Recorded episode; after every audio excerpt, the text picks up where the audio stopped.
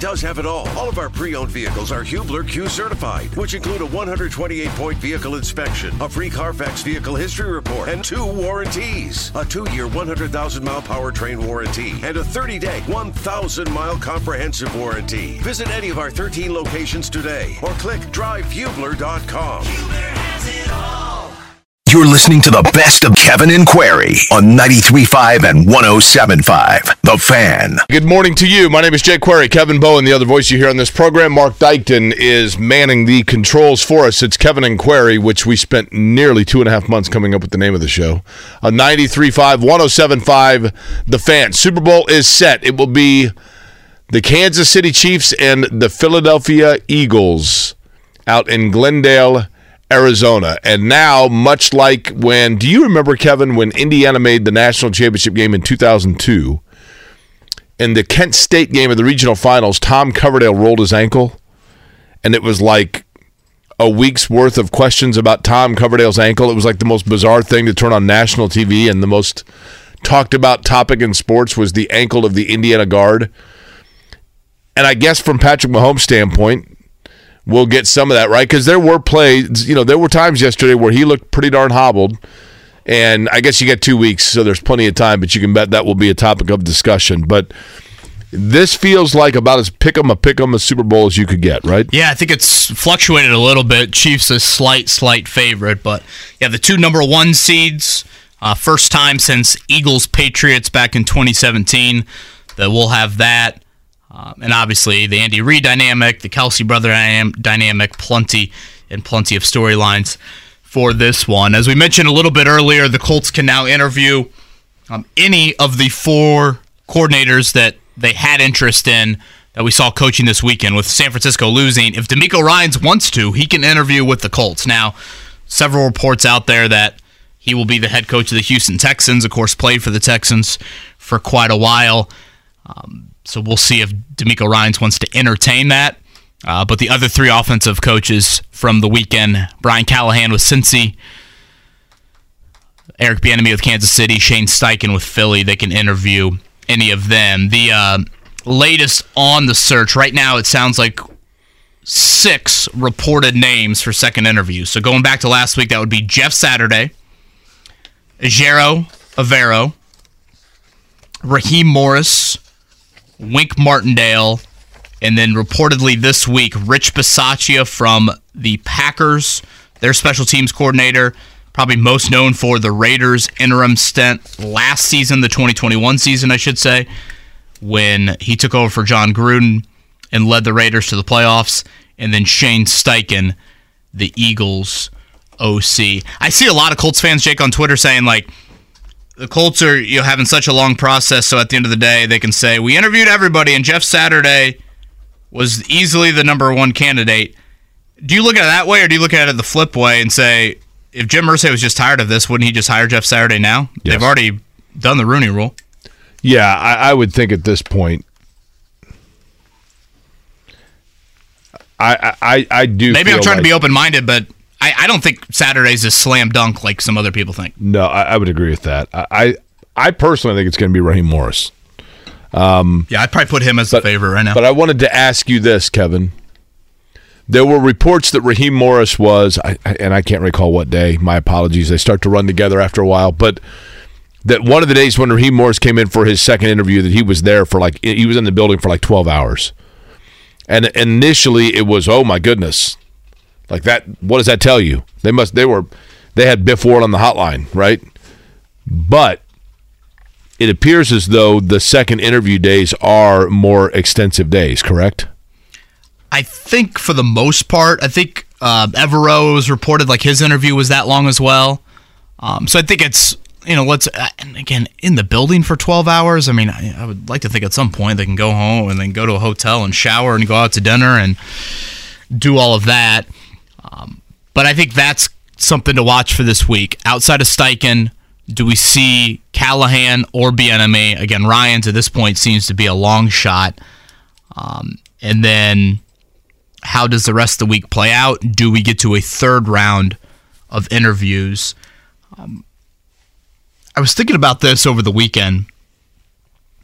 Again, five openings in this year's coaching cycle. Last year, you had eight new head coaches. Of those eight, Jake, five of them were on the offense side of the ball, three on D. Right. I was looking at the records of the coaches hired from last season, and it's a very small sample size. Let me prep. I mean, it's one year. The five offensive coaches that were hired last year, they combined to go 46, 38, and 1, and three of the five made the playoffs.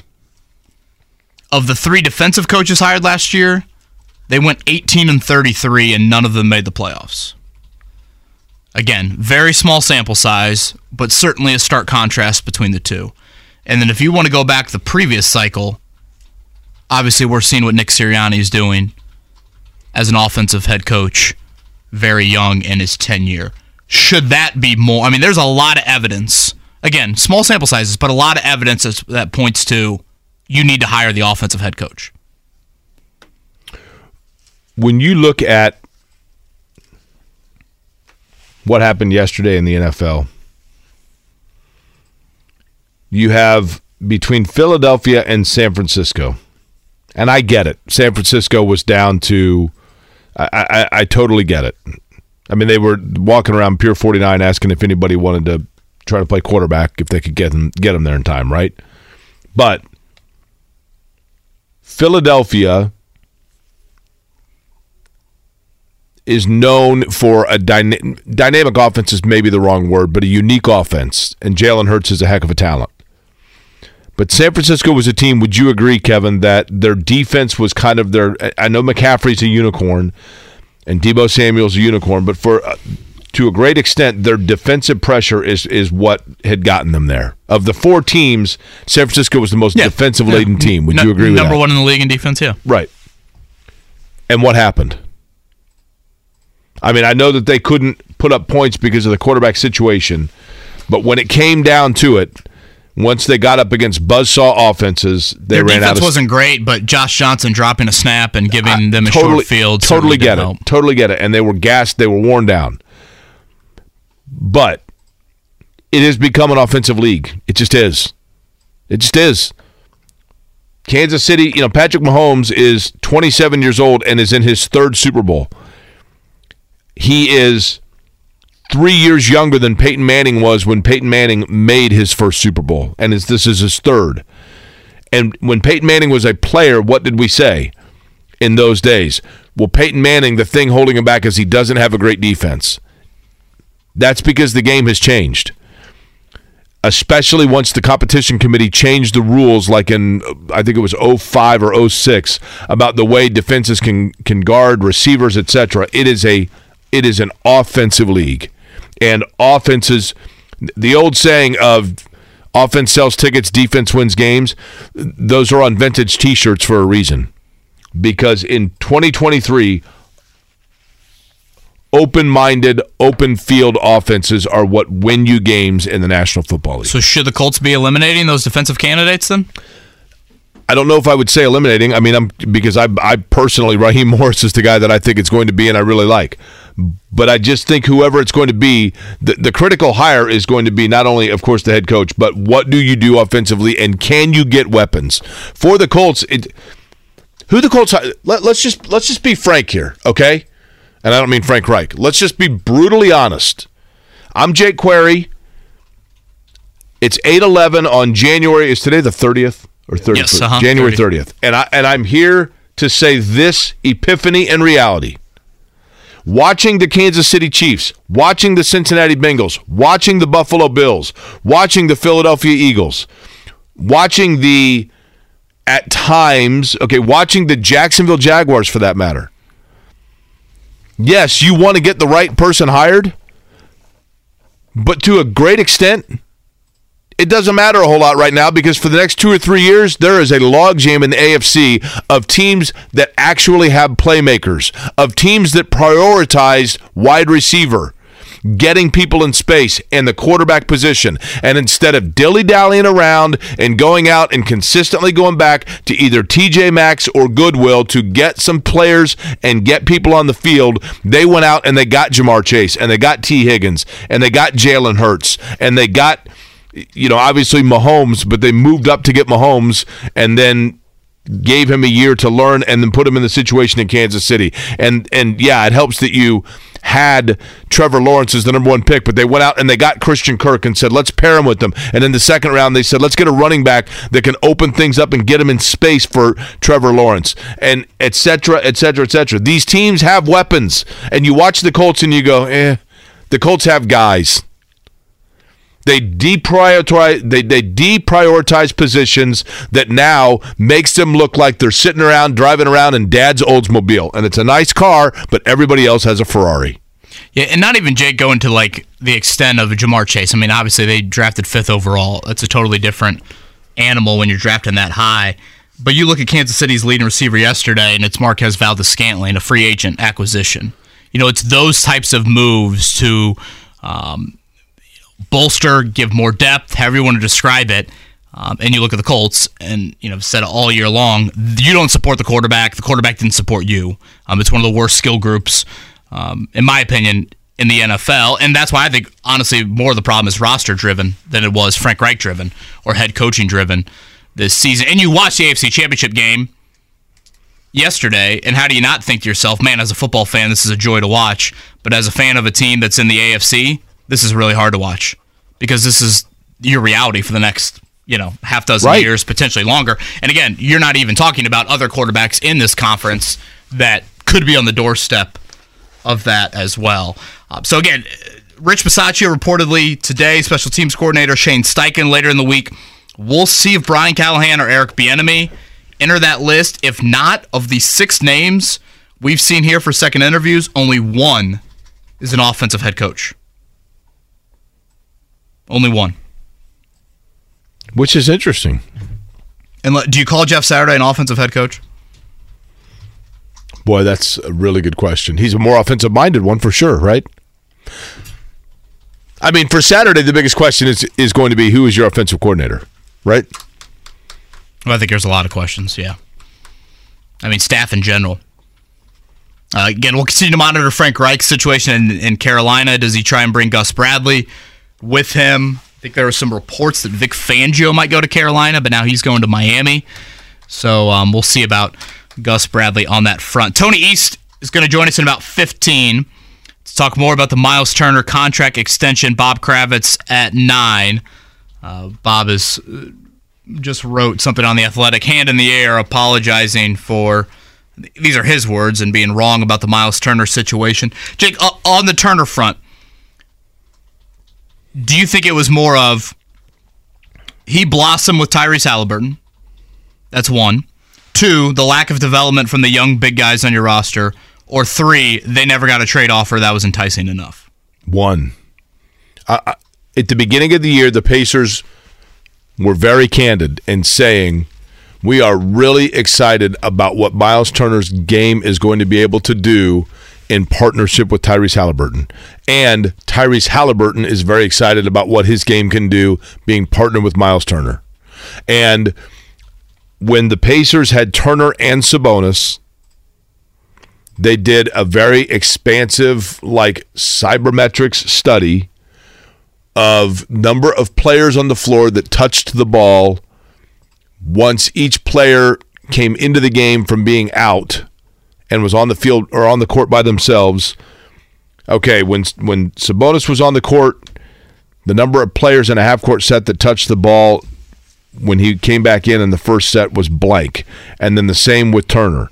And they looked at it and said Turner's a guy that his style of play offensively, and and Sabonis is a wonderful player but I think that they wanted to diversify and more spread op- spread open their offense, and they felt Turner was the guy that better was suited for that style. Then when they really saw Halliburton play, they went, "Whoa, wait a minute! Like now we got a guy that can not only yo-yo the ball all over the place, but but dictate pace." And Turner's a good fit for that. And they wanted to make sure the two of them could run together. And they're like, "Yep, this works." So now let's put ourselves in position to continue to let it grow and and buy ourselves the flexibility of time to put other pieces around it and make sure that this is exactly what we need and so the 2-year deal is perfect. Now, they could also trade him if somebody comes along, but I've said forever, Kevin, my thing has always been Miles Turner has I'm not saying Miles Turner is void of value in the NBA, but Miles Turner has more value to Indiana than he does in his style of play and what he does. He has more value to what Indiana is doing than he would to a lot of places if he's plugged to play. And so, therefore, the return on investment, I think, would not have been what they wanted because of the the fact that Turner has a value here that would have been difficult to replicate elsewhere. I think a common theme we've seen over the last couple of weeks, and again, bringing Turner back on a two year extension is fine by me. I did not want to see a four year, $100 million commitment to him to where he would be into his 30s. You would maybe have the feeling with him of like, this is my big payday. And, you know, I don't think Turner's kind of wired that, that way, but, you know, would there be any kind of lackadaisical approach to him moving forward? But just look how this team has played the last couple weeks without Tyrese Halliburton. If that doesn't tell you that they need to add one more major, major piece, then you're looking through rose colored glasses. Like, they've played a Milwaukee team that's sat a couple of their big guys in the last couple weeks. I was in the game up there in Milwaukee. You know, Denver didn't have Jokic for that matchup. Phoenix sat a lot of guys, and yet the Pacers run off the floor in, in two of those three games you've there's way too much on Tyrese Halliburton's plate right now. Way too much. And Bennedict Mathurin is playing extraordinarily well, scoring at a very high level off the bench for you. But you need to find one more really, really big piece. And in all likelihood, to do that, it's got to come through the draft. Yeah. And it's got to come through the 2023 draft. Indiana is outside of the play in right now. Uh, first time they've been in that situation in quite a while. I think if the draft were today, they'd have like eighth, I want to say. Obviously, depending on how the ping pong balls would fall. But to me, Jake, that's right now. I know it's a harsh reality to want to cheer for this, and I get that fans have been so excited about this season and hate how the Colts season unfolded. They don't want to go down that path. The best case scenario for this season is to miss the playoffs. Uh, you're right get in the lottery. We're kind of back move. there, right? Like we, we are. Yeah, we are. We moved the goalpost a little is, bit, but I'm not in disagreement with you. And I get that's a bummer for people out there, but that's the reality of where you're at right now. We'll see when Halliburton makes his return. Um, the hope is this weekend is how Rick Carlisle labeled it before the game last night. Thursday, Friday, Lakers Thursday, Kings Friday. That's a back to back here at home. Indiana will not play each of the next three days, and then they'll have Cleveland Sunday. It's almost getting to the point where, like, if Halliburton doesn't play this weekend for some reason, would you just sit him till the All Star break? Probably. I mean, we're like two weeks away from the All Star break. Where's the All Star game this year? I think, Mark, will you double check this? I think Salt Lake City. You're right, yeah. Thursday, we'll like have you been to Salt Lake City? Find out if Tyrese Halliburton made it as a reserve again. Coaches voting on that. I have not. No. Mark, you been to Salt Lake no. City?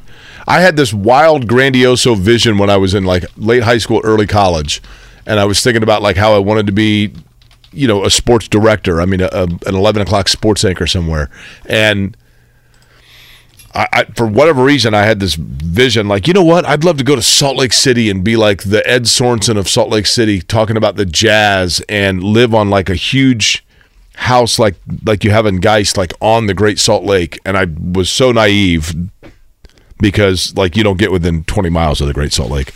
Whole place smells like salt. Have you ever been there? No. I mean, not not the city. I know you said you haven't been to the city, but to, to Utah in general. No.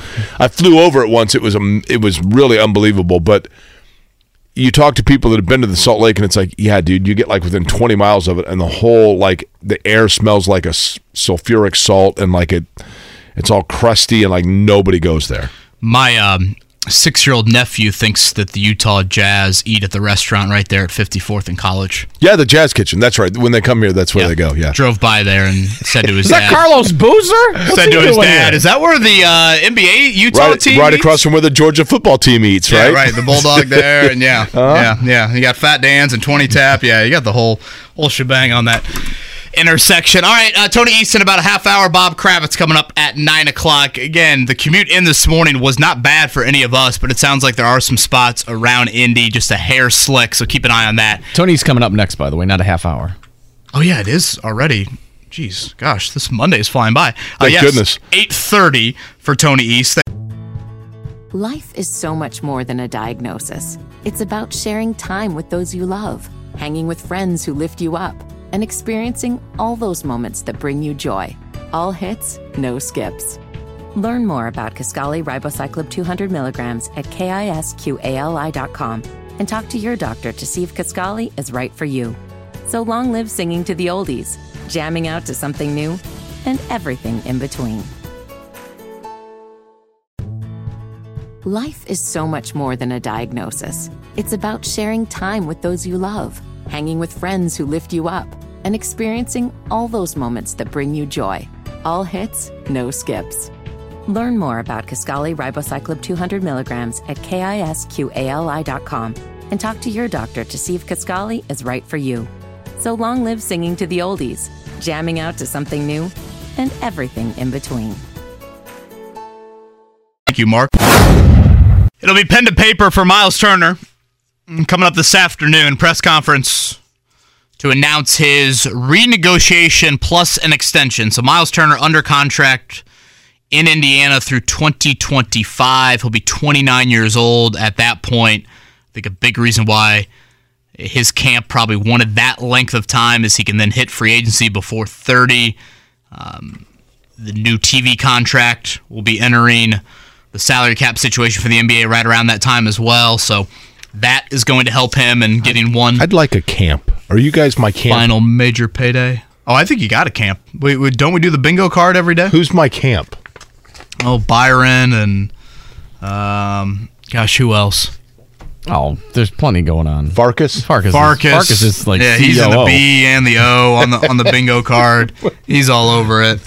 Yeah, we got. He doesn't even there. live here. Well, that you know that you guys FaceTime. Dave First? lot. Dave First in my is camp? on there certainly. Yeah, I think Kevin Lee's on there if I'm not mistaken. Okay. Uh, let's head to the Payless well, I'll add you guys to the camp. We'll Just get talk. you a little two man tent. Tony East joins us here from Take the. Payless, Payless Liquors Hotline. Tony East from Forbes, Locked On Pacers. Tony, uh, let's start with the renegotiation part. Okay, so Miles Turner uh, is going to make a whole lot of money now for the rest of this season. Why were the Pacers, Pacers able to do that? Yeah, only some very specific situations allow a renegotiation to even happen. Uh, so the Pacers were one of only two teams in the league that had significant cap space at this point in the season. It's been talked about a lot that you know they're able to do even the Russell Westbrook rumored trades in the off season. Some of the stuff that was talked about for them during the season was because they had all this space that would allow them to make you know imbalanced trades or big signings, whatever, during the season. But it also allowed them to do a renegotiation with players who met a certain criteria, and Miles Turner met that criteria. He had been with the team long enough, his contract was long enough that he was eligible to do this, and it's effectively exactly what it sounds like, right? His contract for this season literally just gets renegotiated. They pay him more money, but a team wouldn't just pay a player more money for fun. They would want something in exchange, and in exchange, the way that this transaction is going to work out is they'll add two years onto the back of his deal, and those years will be much, much less salary than the renegotiated amount this year. So Turner's salary will jump way up this season, all the way up to his maximum, and then the next two seasons will drop by, you know, about forty percent to be a much more reasonable number, below, probably a little bit below his market value for both of the next two seasons. Uh, per a lot of the reporting, it decreases from the second year to the third year, which is very team friendly and you know is something that I was always considered very tradable around the league. So, uh, just a, a really good way to use the salary cap space by the Pacers to you know get Turner on a team friendly deal and uh, use that space for something. Because at some point this season, with the salary floor, they would have had to do something with it anyway. Tony, when it comes to this particular, um, you know, extension for Miles Turner, I want to make clear on this and in clarifying this, and I was hoping you could do so. Initially, the report, you know, comes out, and then it is, oh, and by the way, this also allows him to be traded by the deadline. And I think there were a lot of people that thought that the Pacers in the negotiation worked that in somehow or that it was an important aspect of it for Indiana. Was that by design or did it just kind of fall as one of the the clauses within the extension? In other words, did they specifically target to have that possibility and flexibility for themselves? It's hard to say because it, you know parts of an extension, if it's a certain amount of extension, if your salary is going to go uh, up or down by more or less than five percent from season to season of an extension, and if it's longer than two years, uh, then you're ineligible to be traded. Right? That is why, if you'll recall, last season, as many remember, when Malcolm Brogdon signed his extension with the Pacers, he was not eligible to be traded for six months. And so he was tied to the Pacers for at least that full season because that six month restriction went through the trade deadline. So it does, uh, because Turner's extension is only two years and has a, a drop in salary, it doesn't go up by 5% because it got renegotiated way up this year. You know, he is still eligible uh, to be traded, but it's hard to say if that was a motivating factor at all because of the things that you know that, that Kevin said at the top of this, which you know are, are big motivations for Turner anyway. That he could now be a free agent, still in his twenties, uh, in two years, right? Twenty nine at the end of this deal now, and the TV deal I think is going to be a big motivator for players. You saw the last time there was a big jump in money for the league back in 2016, and players were getting contracts that made no sense, huge money for for guys, you know, because of new TV money. Now that I don't know if it'll happen to that extent again, but when the salary cap jumps in 2025, players will will reap the benefits of that presumably uh, as the salary cap goes up. So there was already a lot of reason for it to be this specific length, but it, it is at least interesting and noteworthy that it does fit the parameters to, uh, of an extension that would allow a player to still be traded. So uh, I don't know if it went into the thinking or if it's just a coincidence, but it is certainly a factor to consider. The last TV contract, I feel like that's when Ian Mahinmi signed for millions, and I was like, "What in the world is going on here?" Uh, again, Tony East is with us, locked on Pacers at T East NBA on Twitter. Tony, I uh, tossed this question towards Jake a little bit earlier, so I will throw it at you. Um, three we- reasons why you think maybe what we thought in August didn't unfold, and that was Turner being traded, and now he is signed here, you know, for the next couple of seasons. Would you go with he's played great with Tyrese Halliburton? Or two, the Pacers have lacked development from their young bigs? Or three, they never got a trade offer that was truly enticing enough to part ways with them? Can there be a, a D for all of the above Sure. from from those tests you take around? Uh, I think. How would you slice that pie, I guess? I think A is the biggest one because you know th- this was to me like the very crux of all this is if you're the Pacers and you're, you know they're 11th in the East right now, right? For a long time this season, their season looked promising and, and great, and they were sixth and the playoff. Right now, they're out of the play-in, right? But when when Turner, Mathurin, and Halliburton are on the court, uh, you know Halliburton, 22 years old, ideally a franchise cornerstone you have for a long time. Mathurin still can't even drink legally. He's 20, right? You know, when those three guys are on the court together, the Pacers have been like unbelievably good. That their net rating with all three guys on the floor is like plus 14.4. You know, if, if you did that over a full season, you'd win like 80 games or something, which is not possible. But you get what I'm saying. They've been ridiculously good in like 330 minutes with all three of those guys. And when all three of those players play, the Pacers are 20 and 14. Like that's really good. That's almost a 50 win team, and that's right now, right? That's with those guys being 22 and 20.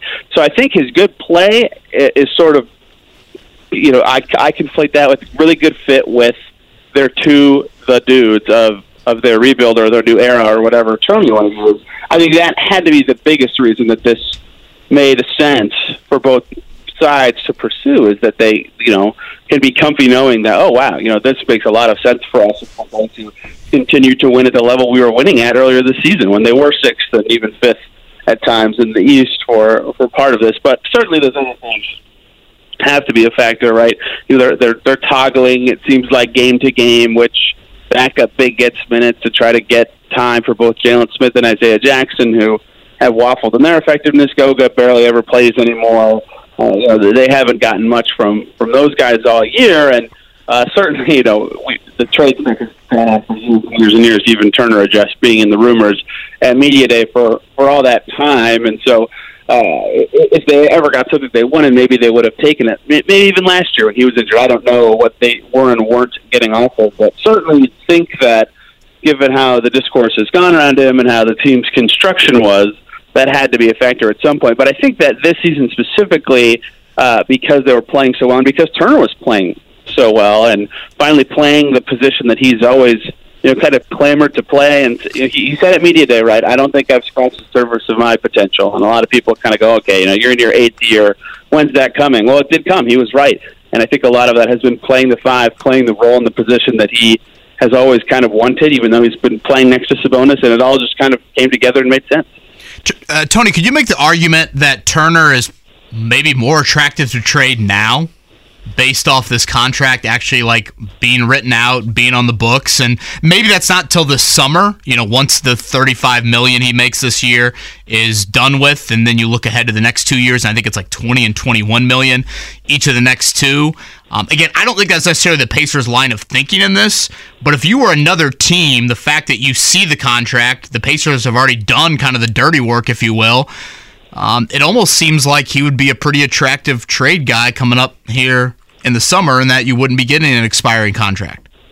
Yeah, every declining contract ends up, you know, being something that's like, oh, that sounds nice. You know, if you're another team or a decision maker, whatever. Like Buddy Hield, even kind of talked about that way. Buddy Hield's contract declines from season to season when Aaron Gordon was a popular name on the trade market before getting to Denver. You know, that was a big reason. He was discussed so so highly in trades. Part besides their talent, obviously, for all these players, is that their contract is great, right? You get it this year, and then next year it drops, and all of a sudden you have that extra amount that it goes down by to, you know, do something else or add another player, whatever. Because you know, with the cap going up at the same time, all of a sudden you just by having a player. So that alone, even ignoring the renegotiation part, the fact that it drops after the renegotiation, of course, and then again drops from 23 24 to 24 25 well i think would be very appealing to, to to teams. And i think the biggest appeal though beyond the fact that it drops from year to year is that i think it's probably below his market value. And even with the way that it's trending for centers which i know kevin sometimes but like you know jusuf nurkic got 17 and a half million per year this off season and mitchell robinson's getting you know over 15 million a year like turner's better than those guys Right. maybe on both ends, right? So the going rate for centers is about that. It's only two years, and you know he got 18 million per year four years ago, right? Even if you think he's the same level of player that he was back then, from a percentage of the salary cap perspective, he's actually making less than he was back then with the way that his deal kind of shook out because of the renegotiation part. So I think it certainly is is in the next two years very team friendly and and uh, pretty tradable contract the way it shook out. Tony, you know what's interesting? Tony East is our guest, by the way. He's on the Payless Liquors hotline. So the Pacers, now that they come home here, it's going to be, uh, I believe, Friday night. Sacramento comes to town with Domas Sabonis. And I was thinking about this. If you look at the way that De'Aaron Fox has played, and Sacramento is a team completely off the radar. I get it. I mean, it's not like people around here are familiar with the Kings, but they're playing well in the West. De'Aaron Fox has really evolved and grown and Sabonis is playing well for them. This doesn't happen very often, but is it safe to say now that this was actually an NBA trade where both teams equally benefited? Uh, yes, it, it's super rare that you know a trade ends up this way, and I think I think the way that you know people who really talk about this stuff all the time think about it is like even though both teams are equally benefiting, they would say, "Oh, the Pacers still won because the guy they got younger." But you know, is that is that really all the calculus? Because the Kings are third in the West. You know, they haven't been good, and forever, I think that the the thing that's always said, like because the Mariners made the playoffs, they have the longest drought in in pro sports now. It's like they haven't made the playoffs since the iPhone was a thing. Like that, you know, they right. totally had different motivations than than NBA team, many NBA teams do in building their team. And so the fact that you know, they get Sabonis and all that. Now all of a sudden, De'Aaron Fox can be the guy with the ball, and Mike Brown's done a great job setting up the system for that team. But uh, De'Aaron Fox can be the guy with the ball, and Sabonis can just set a zillion screens a game and mash on other dudes, and you know, be the player that he can be. And he's now he's playing the five too. You know, the way it's helped Turner, it's also helped him. And Halliburton being not there has helped Fox in the same way that him being here and having the ball at times really helped him take off and develop. Like it has every player involved, both in the trade and directly in terms of their position changing or their fit with their new team changing, has been really good or better as a result of of the pieces moving around. And it's jarring to see a trade be this good for both teams so quickly, right? That the Kings are exactly where they want to be and look great and everything's fitting. And you know, Sabonis should be a third time All Star this year, and Halliburton should be a first time All Star this year. Pacers in the playoff picture. It's so rare that a trade is that win win that fast in the NBA, but that's certainly how it's been so far. Tony, before we let you go, and again, Tony's latest up on SI.com kind of details everything Turner tra- or Turner extension related, the impact on the trade deadline coming up a week from Thursday. Let's focus on that. I want to say the Pacers are kind of eight to ten million still in, in cap space if they want to do something, absorb a contract, whatever. Coming up a week from Thursday, um, I guess what can they do, and what do you think they will do considering this recent skid? Yeah, bingo. They can. You know, the the big thing they could have done with a ton of space before the renegotiation is take in a ton of money, but now they still can do something smaller, right? Like you're on it about 8.8. That this is my number. I don't know if it's exactly right, but close.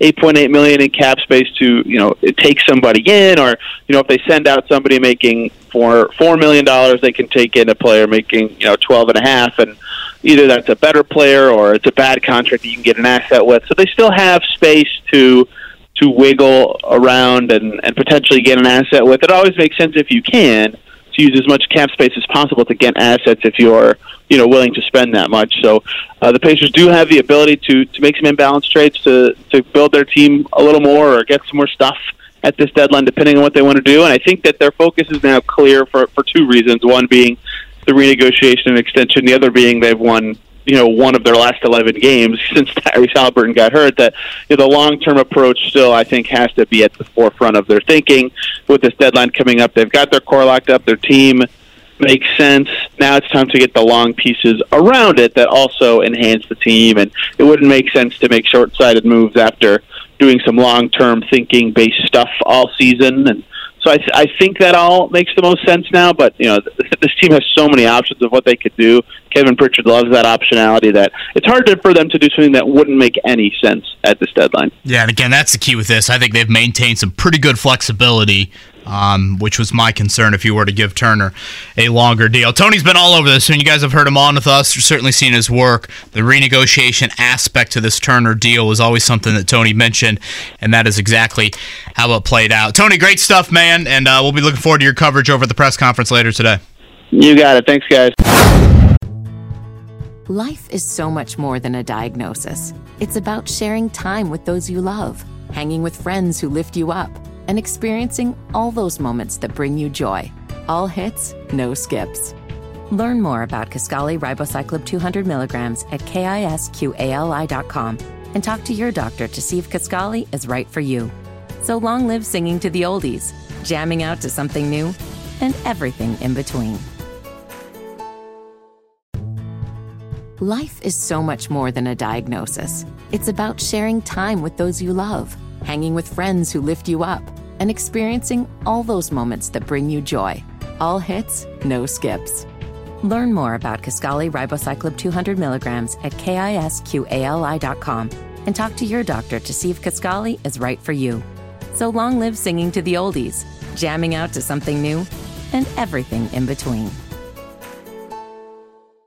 It wasn't too bad for us, but it does sound like um, some commutes in this morning have been a little bit dicier than others, so watch out for some slick roadways, ramps, etc. We'll head to the Payless Liquors hotline, and I'll give this man plenty of credit. Yeah, the second line in his latest on the Athletic. I was wrong about Miles Turner and his future with the Indiana Pacers. Bob Kravitz, I appreciate the apology. yeah, I knew. Uh when I heard this, I was like, "Oh, I'm gonna have to write me a big old mea culpa, aren't I?" But uh, you know, look, uh, things change, circumstances change in, in sports and in life, and uh, you know, I think Miles uh, really enjoys playing in Indiana now, and I think he really enjoys playing with uh, Tyrese Halliburton. I think uh, you know, uh, being freed up to play the five without having to worry about Domas Sabonis has changed everything, including his outlook. Uh, I was told at the beginning of the season that there was uh, no way that he was interested in coming back, and I thought that that was reconfirmed when he went on the Woj podcast and said, uh, "Hey, Lakers, you might want to trade for me, boys," and uh, that never happened. And I, I give the Pacers and um, Miles people at CAA a lot of credit for finding a creative way to keep him uh, in such a way that it's still kind of a cap friendly deal for the Pacers. Bob, do you think this move means that Buddy Hield is certainly going to be here throughout his contract? I think he's got one more year on it. Basically, doesn't mean that we'll get through next Thursday's trade deadline, and for a team that's out of the play in right now, it's going to be a pretty quiet trade deadline, it seems. Yeah, the the understanding that I have is that they are going to go into the trade uh, deadline uh, really with an open mind. Um, they don't know at this point. I don't believe uh, whether they're going to be sellers or buyers. I think they want to see what's out there. They may very well end up doing nothing. I think I've I think I've hit on every possible permutation here, but um, I I think it's more likely than not that Buddy Hield is still here. I hope he's still here because I think he's a great teammate and a hell of a player. Um, but hell, man, I'm I was wrong about Miles. I might be wrong about this one too. Who knows? Bob, the interesting thing to me, Bob Kravitz is our guest on the Payless Liquors Hotline. Um, we were talking earlier. I do believe that from the beginning of the year, the Pacers wanted to see how Turner affected Halliburton and vice versa on the floor, and whether or not that could be uh, a symbiotic relationship. Clearly, it appears to be. But there is, with this way that this extension was done, it leaves open the door that Turner could, in fact, be traded still in a Right. quote unquote sign and trade. Do you believe now? Preface with this: I do not, but I want your your thought on this. Do you believe that the Pacers made it clear or intended to have that clause in there to protect themselves, or because there is something still in the works, or is it just simply the byproduct of this particular style of extension?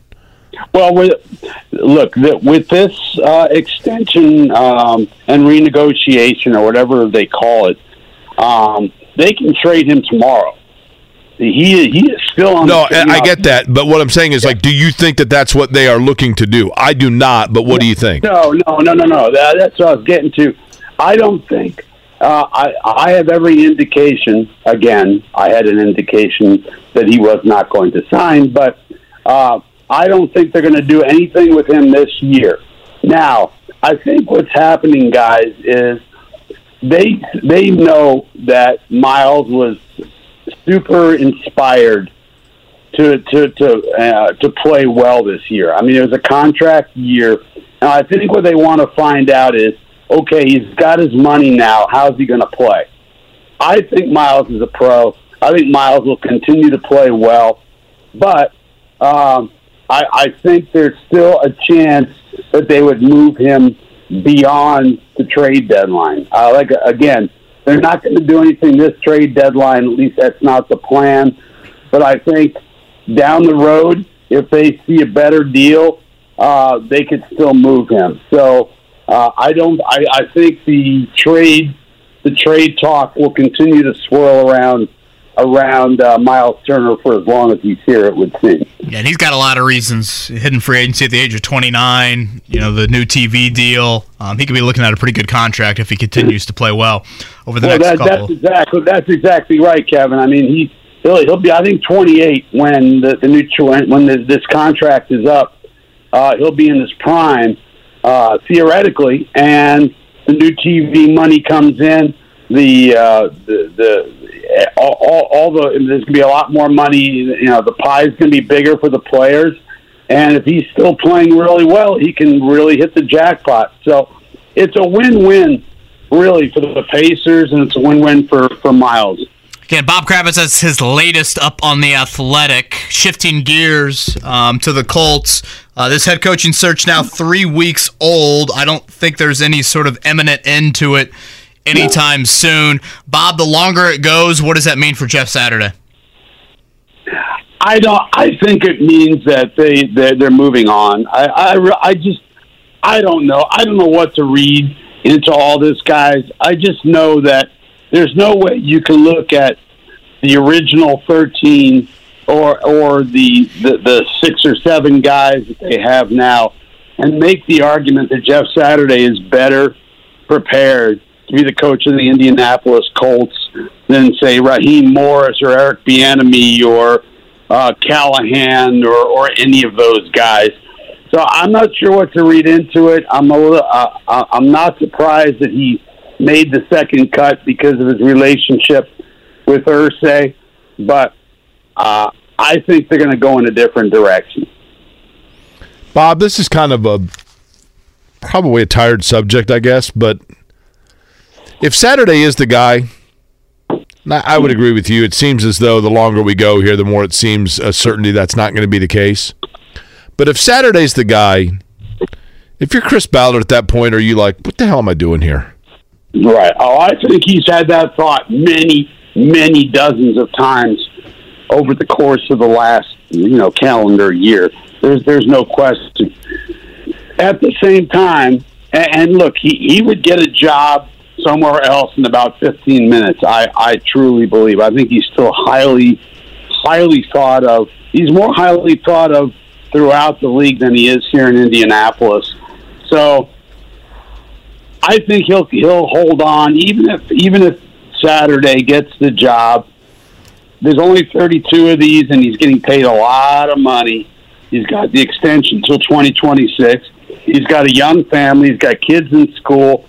I think he's probably going to bite the bullet if even if Saturday gets the job.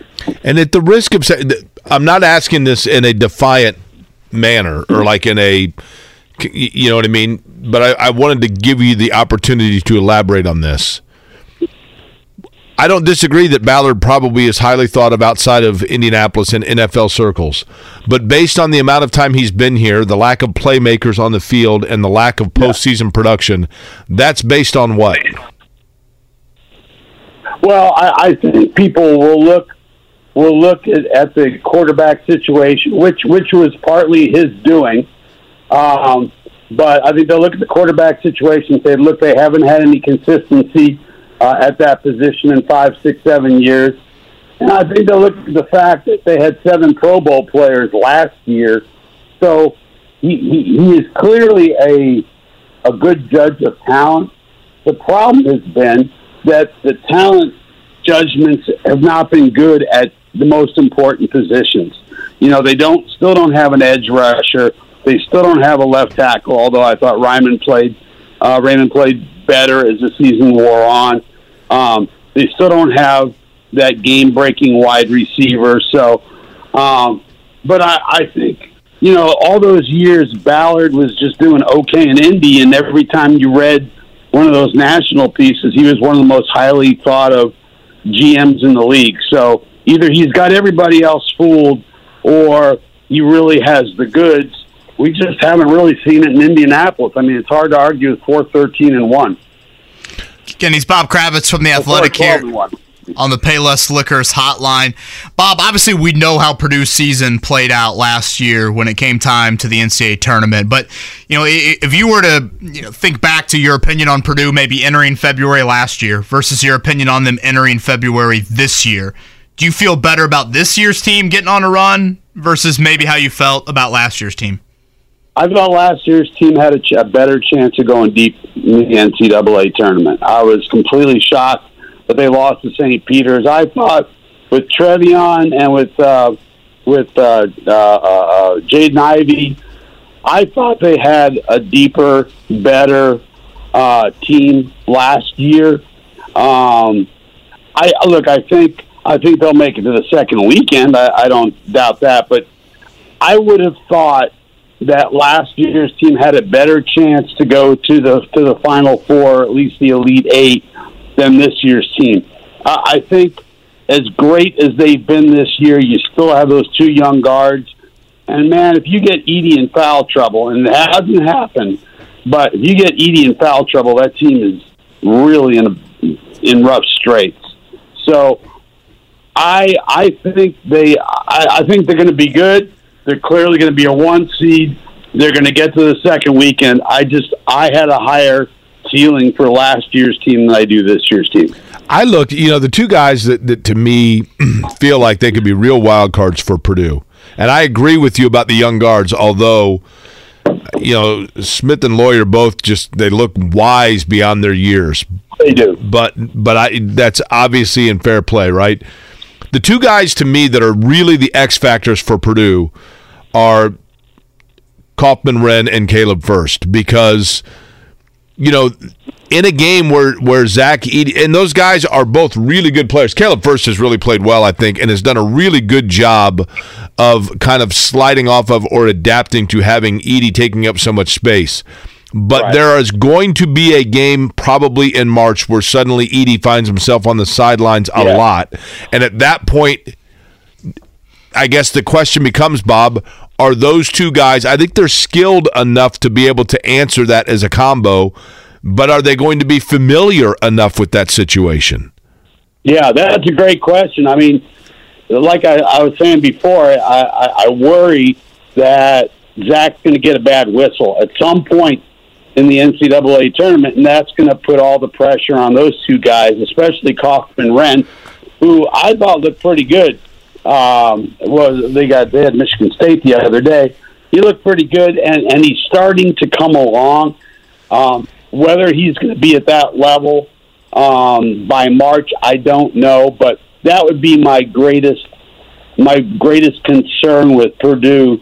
Um, you know, is if Edey gets in foul trouble, and who do you who can you rely on? And if Kaufman-Renn continues to develop, then maybe you don't have those fears. Yeah, Purdue has gotten some nice moments from their supporting cast here as of late, but yeah, if, if again, it hasn't happened all year really, but if Edey were to get in foul trouble, that would be the biggest question. Bob, last one from me, and appreciate the time on this Monday morning. Again, Bob Kravitz from The Athletic with us here on the Payless Liquors Hotline. Looking ahead to Saturday, 4 o'clock, ESPN, Indiana, Purdue. Assuming IU climbs into the rankings today, it will just be the third time since 2000 that they both will be ranked in a matchup.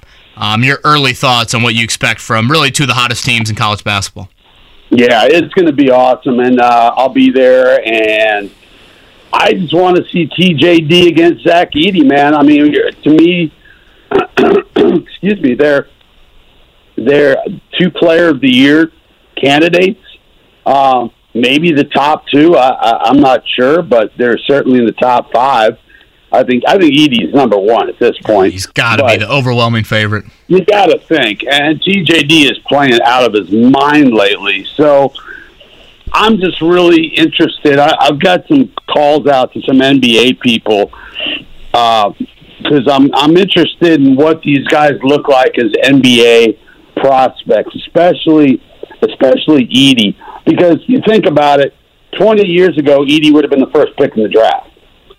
Now I have absolutely no idea how the NBA looks at him. I, I talked to Matt Painter about him uh, as an NBA prospect about two weeks ago, and I'll have that in my column uh, this weekend. But that that's what I want to see more than anything else.